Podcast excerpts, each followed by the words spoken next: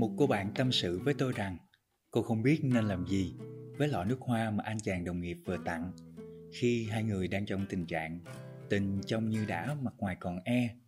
Anh tặng cô chai nước hoa nhân dịp đi công tác nước ngoài về và nói đó là mùi hương anh rất thích. Cô sung sướng lắm, chỉ khổ một nỗi cô không thích và cũng không thấy hợp với cái mùi hương nồng nàn dịu ngọt đó. Mỗi lần sử dụng, cô như phải trở thành một người khác. Tôi nói, bạn có ba lựa chọn.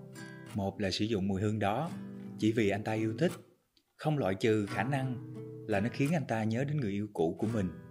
Hai là cho anh ấy biết bạn không thích mùi hương đó và cho anh ấy biết bạn sẽ hạnh phúc nếu anh ta tặng bạn những loại nước hoa nào. Ba là bỏ anh chàng ấy nếu chàng ta không vừa lòng với lựa chọn thứ hai. Mùi hương có thể nói nhiều về người sở hữu nó. Nước hoa cũng thế. Nước hoa cũng có thể là một chiếc áo hóa trang. Mỗi mùi hương thường quyến rũ một vài kiểu người nào đó. Nên nếu dùng loại nước hoa không đúng với mình, bạn có thể quyến rũ không đúng người. Một anh bạn thân của tôi lúc trước có hẹn hò với một cô gái, thấy cũng rất xứng đôi. Trừ một việc, cô không thích cả hai mùi nước hoa của anh. Đó là hai mùi nước hoa mà anh ưa thích nhất. Nó luôn khiến anh thoải mái và tự tin khi bước ra ngoài. Nó khiến anh thấy mình là mình. Đôi khi thật điên rồ khi nghĩ rằng anh đã chấp nhận chia tay một cô gái xinh đẹp, thay vì chia tay với chai nước hoa, giá chỉ vài triệu. Chuyện nhỏ như hạt cát, nhưng là hạt cát trong chiếc giày. Và cuối cùng, anh đã cưới một người con gái khác. Tất nhiên, cô yêu thích mùi nước hoa của anh. Sự thật là những lớn cấn nhỏ nhặt, đôi khi quan trọng hơn những bất đồng lớn. Bởi cái lớn cấn đó chính là tiếng chuông báo động của giác quan thứ sáu. Mơ hồ nhưng rõ ràng là có nguyên do. Giống như đi mua một chiếc áo, có khi ta lớn cấn chỉ vì nó hơi chật một chút, hơi rộng một chút, hơi dài một chút. Nhưng màu sắc, chất liệu kiểu dáng quá đẹp. Thêm vào đó là lời ngọt ngào của cô bán hàng, khiến ta bỏ qua lớn cấn ban đầu. Kinh nghiệm bản thân cho tôi biết, thường thì những chiếc áo đó, sau khi mua về, được nhét vào hộc tủ sau nhiều lần ướm vào rồi lại cởi ra. Bạn không thể khoác lên một tấm vải đẹp nếu nó không khiến cho bạn tự tin và thoải mái. Tình yêu cũng vậy. Vì sao bạn chưa tìm được một nửa của mình? Nhiều khả năng là vì chính bạn cũng chưa tìm thấy mình. Đó là lý do vì sao ở tuổi 15 có nhiều chàng trai yêu thích chỉ một cô gái hoặc quá nhiều cô gái yêu thích chỉ một chàng trai. Và vì sao những mối tình đầu thường hay tan vỡ? Người ta bảo không nên lao vào tình yêu khi còn quá trẻ vì nhiều lý do. Và lý do chính đáng nhất, theo tôi, là khi đó ta chưa định hình được bản thân. Ta là ai? Ta muốn gì?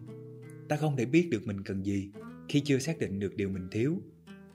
Có một cô gái hay đến ngồi quán cà phê quen của tôi. Cô ngồi một mình, uống cà phê đen và châm thuốc hút. Nhìn dáng vẻ và điệu bộ, tôi có cảm giác gần như chắc chắn đó không phải là kiểu của cô.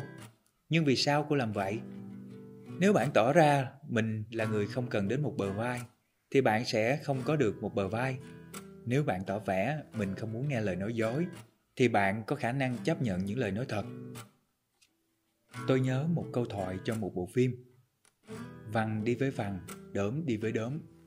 Nếu bạn là vằn mà khoác lên người một chiếc áo đốm, thì hiển nhiên bạn sẽ thu hút chàng đốm, còn chàng vằn thì bỏ chạy. Con người ta có thể thay đổi và cũng hay thay đổi, nhưng không thay đổi quá nhiều. Thường thì theo thời gian, những cái khác với trước đó mà ta thấy ở một người là do người ta bộc lộ bản thân nhiều hơn là do thay đổi.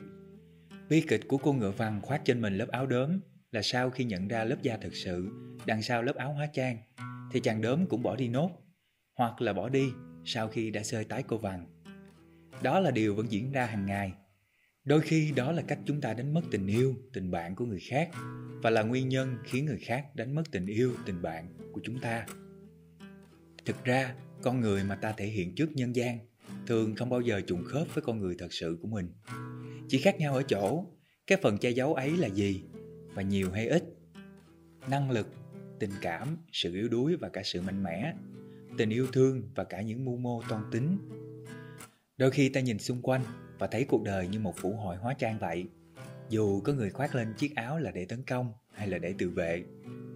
Chỉ những người đủ tin tưởng vào bản thân mới có thể bước ra khỏi nhà với con người thật của mình Nhưng dù chúng ta hóa trang vì mục đích gì, thì vẫn có một sự thật không thể thay đổi. Con người mà ta thể hiện gần với con người thật của mình chừng nào, thì những mối quan hệ của ta nhiều khả năng bền vững chừng ấy. Bạn thể hiện càng gần với bản chất của mình bao nhiêu, thì càng có nhiều cơ hội yêu được đúng người bấy nhiêu. Đó chính là lý do để cô ngựa vàng chẳng việc gì phải tìm cách khoác lên mình bộ lông báo đốm.